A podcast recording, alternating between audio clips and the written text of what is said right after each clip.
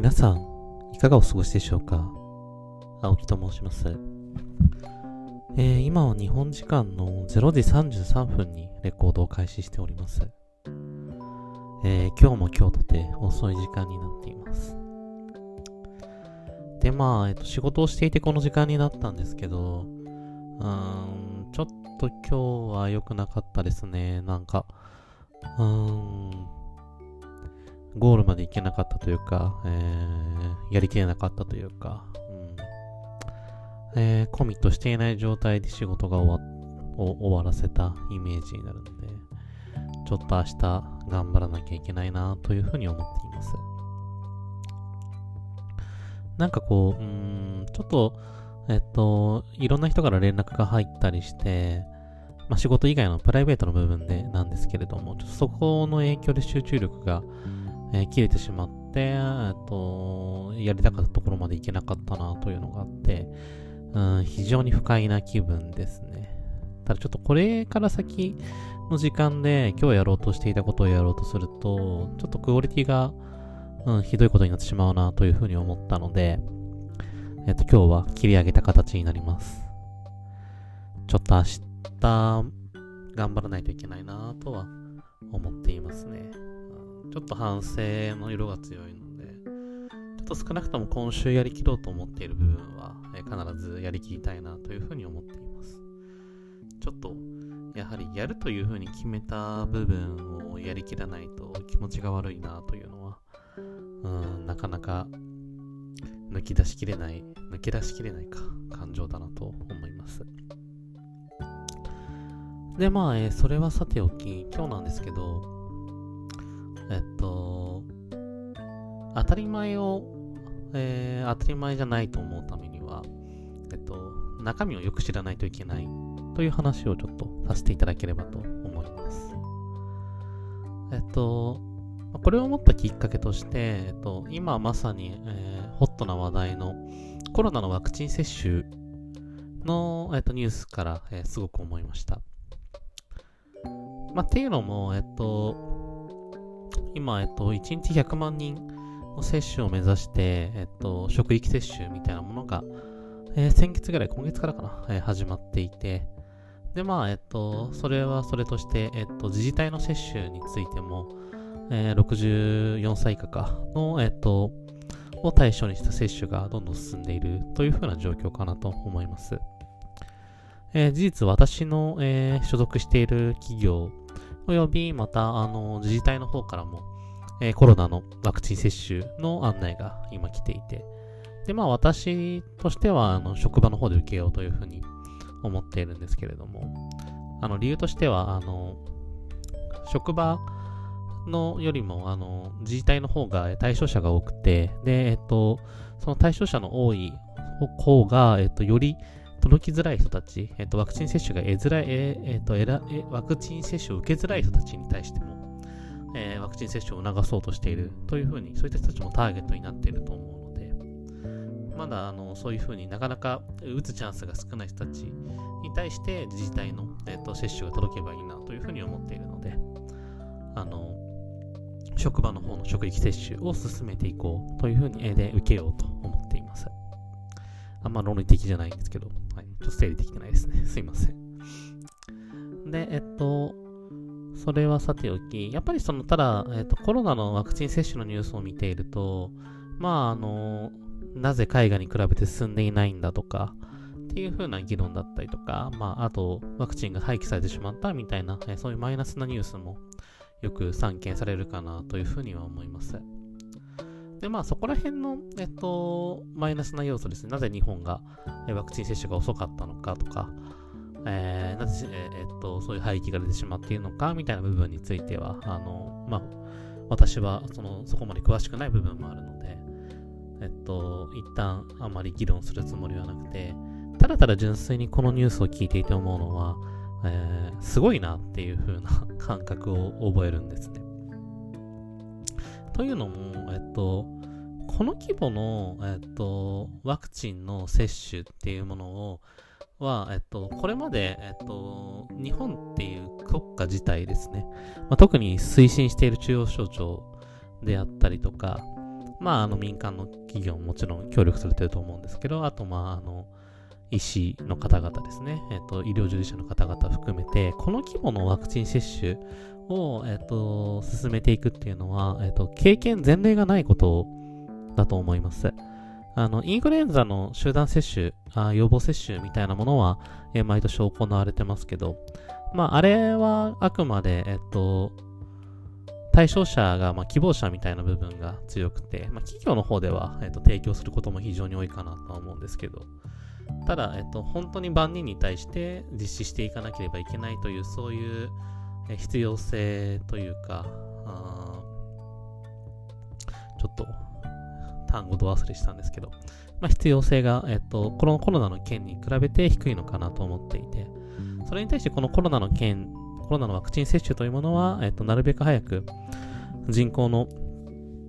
えっと、なるべく高い割合に対してワクチンを接種していかなければいけないという市場命題を、えっと、社会的文脈から課されているものになるかと思います。で、まあ実際それを今こう推進していく、していってると思うんですけれども、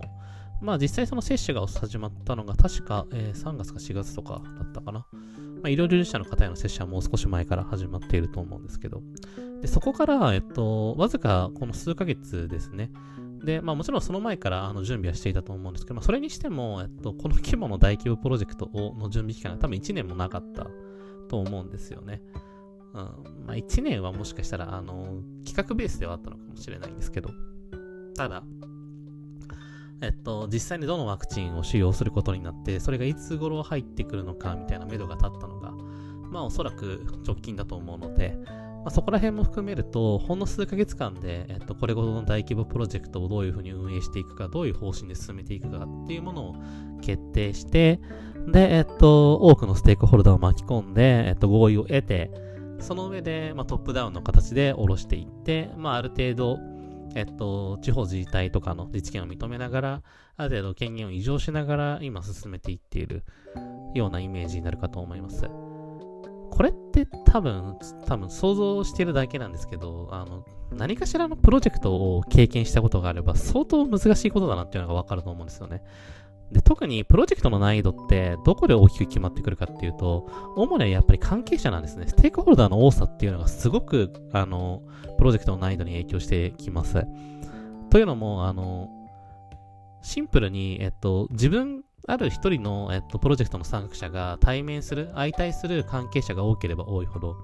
あの、それだけ合意を取ることが難しくなってくるので、で、えっと、さらに説明のコストもかかると。というふうになったときに、えっと、その説明するだけでも非常にコストがかかって、で、さらにそこに合意を得ることに対してのコストが非常に高いので、まあ、ともかく速度が出せないですし、えっと、大量の資料も必要になってくるし、というのもあって、えっと、で、そこら辺の、えっと、意見をまとめて、えっと、議論を否決させかなければいけないんですね。いわゆるファシリテーションみたいなものも必要になってきて、とかって考えると、そういうふうな、えっと、プロジェクトにおけるステークホルダーの数っていうものは、プロジェクトの難易度に非常に大きく影響するんですけれども、まずそこが非常に高いですよね、今回、このやってるワクチン接種って。で、えっと、それ以外の部分においても、またもう一つプロジェクトの難易度をこう一つ大きく決める要素として、前例踏襲が可能か否か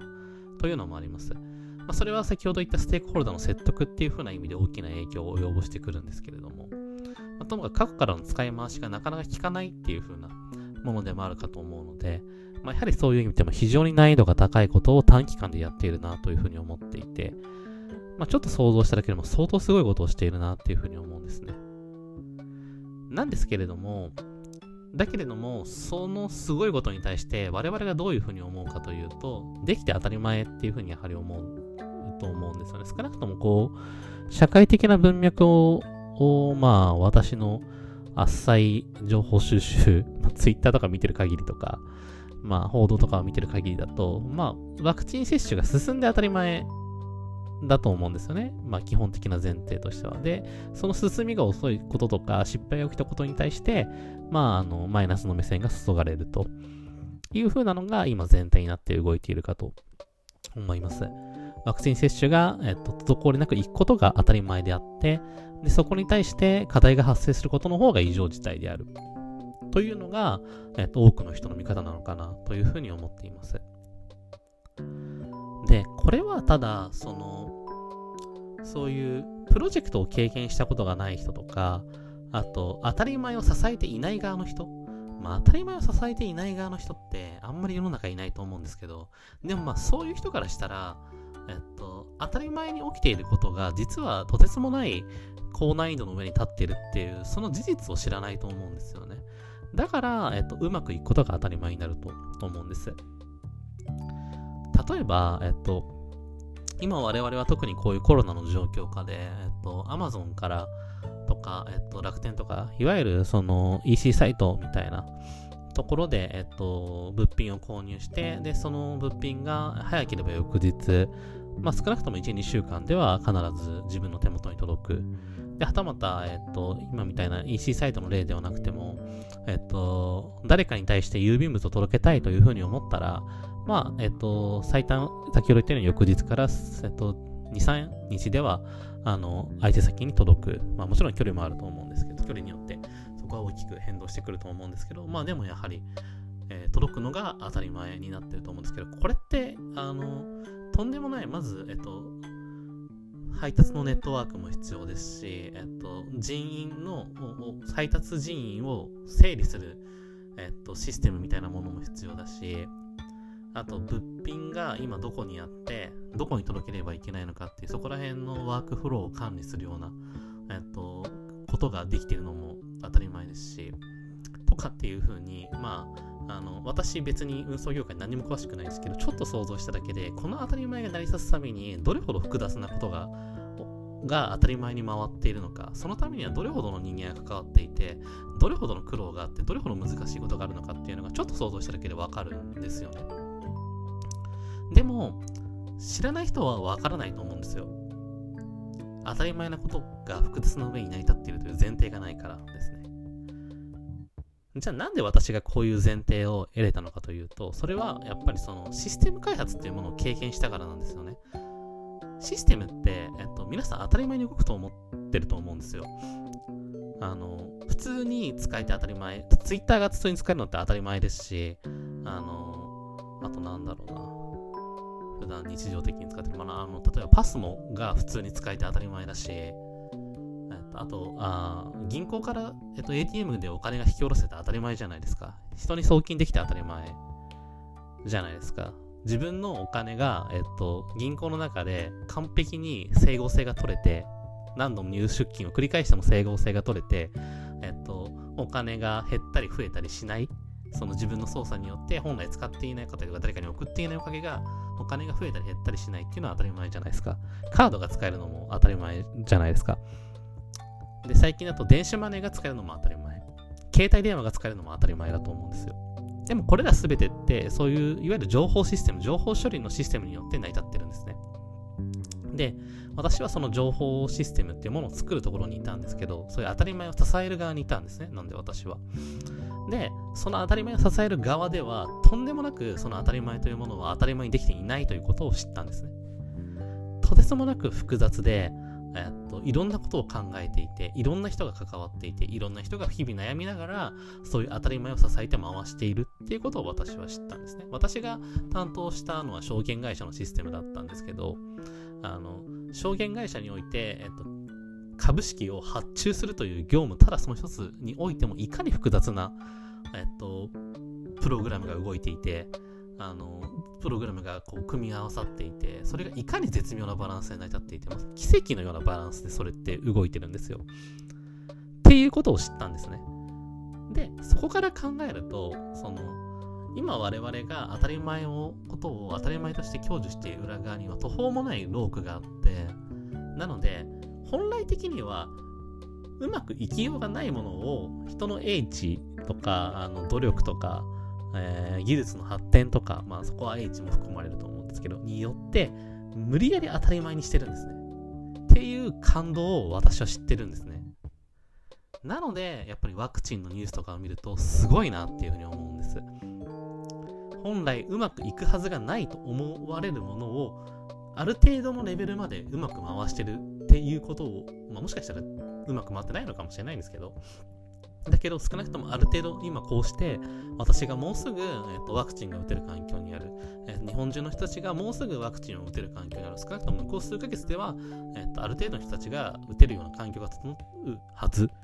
ていうのが相当すごいことだなっていうのが思うんですね。それがわかるんですね。それがなぜなら当たり前ではないから。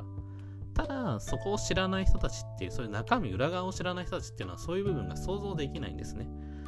だから、えっと、何か、えっと、システム障害が起きて、何かが使えないとかっていう風になったりとか、ワクチン仮に打てないとかっていう風になった時に、なんでそんなのおかしい、本来あるべき姿ではないじゃないかっていう風になって、えっと、批判であったりとか、怒りっていうものが生まれてしまうっていう風に思っていて、なので、やはりその、当たり前のことを、えっと、ちゃんと認識、何が当たり前かっていうのを認識するためには、その当たり前側に潜む構造とか、え背景とかっていうものをまず、えっと、想像する力が必要で想像するためには何かしらそういう、えっと、その背景を経験すること知ることがすごい必要だなというふうに思います。なのでやっぱりその視野を広げるっていう風な意味で、まあ、いろんなことを経験するのがすごく大切だなというふうに思っています。でただ一つその私が強く思っているのはえっとただ、もう、一方で、この問題って、私が今持っている問題って、その、当たり前のことを知らない人たちの視点でもう見れないんですね。プロダクトを。なぜなら、プロダクトがうまくいかないことが前提だと私はもう思ってしまってるんですよ。今、基本的に。何かのの仕組みとか、プロセスとか、あの、プロダクトが当たり前のようには回らないであろうというものを前提にしてフィルターを通して世界を認識しているのでそうでない人たちの視点に立ってものを作ることが非常に今難しいんですね。なのでそこの、えっと、フィルターの掛け替えが今うまくできてないんですよね。だだけど、これから先もし私がそのシステムを作るとか、何かプロダクトを世の中に発信していくっていう風になった時に、両方の視点が必要だと思うんですね。当たり前のことを当たり前として捉えてる人の視点と、当たり前のことを当たり前ではないとして捉えてる人の視点、両方の視点を持ってプロダクトを作ることが、より世の中の人たちの、えっと、満足を醸成して、より多くのハッピー、幸せを生み出すっていう風に思っていて、という風に考えると、今の私はその当たり前でない全てのものが正常に動作することを前提にした世界の捉え方をできていないと思うのでそういう問題がすごいあるなというふうに思っています。熱く語ったんですけど結構話が発散して何が言いたかったのかよくわからないですね。まなのでなんかこうあれっすね。あのなんかシステム障害とかのニュース見たりとかなんかワクチンのやつうまく進んでないとかっていう風になっても、ちょっと優しい目で見てあげましょうよっていうのを言いたいのと、まあ、あとやっぱりその世界を通すフィルターっていうのを、こう、自分でそのフィルター、仮面みたいなものをこう、書き換えていく。メタ認知的に自分が世界を見る視点っていうものを書き換えていく視点が、こう、必要なんだなっていう風にちょっと今話してて思ったかなっていうのが今日のまとめになります。長々と喋りましたが、えー、皆さん人には優しくしましょう。では、えっと、本日はこの程度にしておきたいと思います。えー、See you again!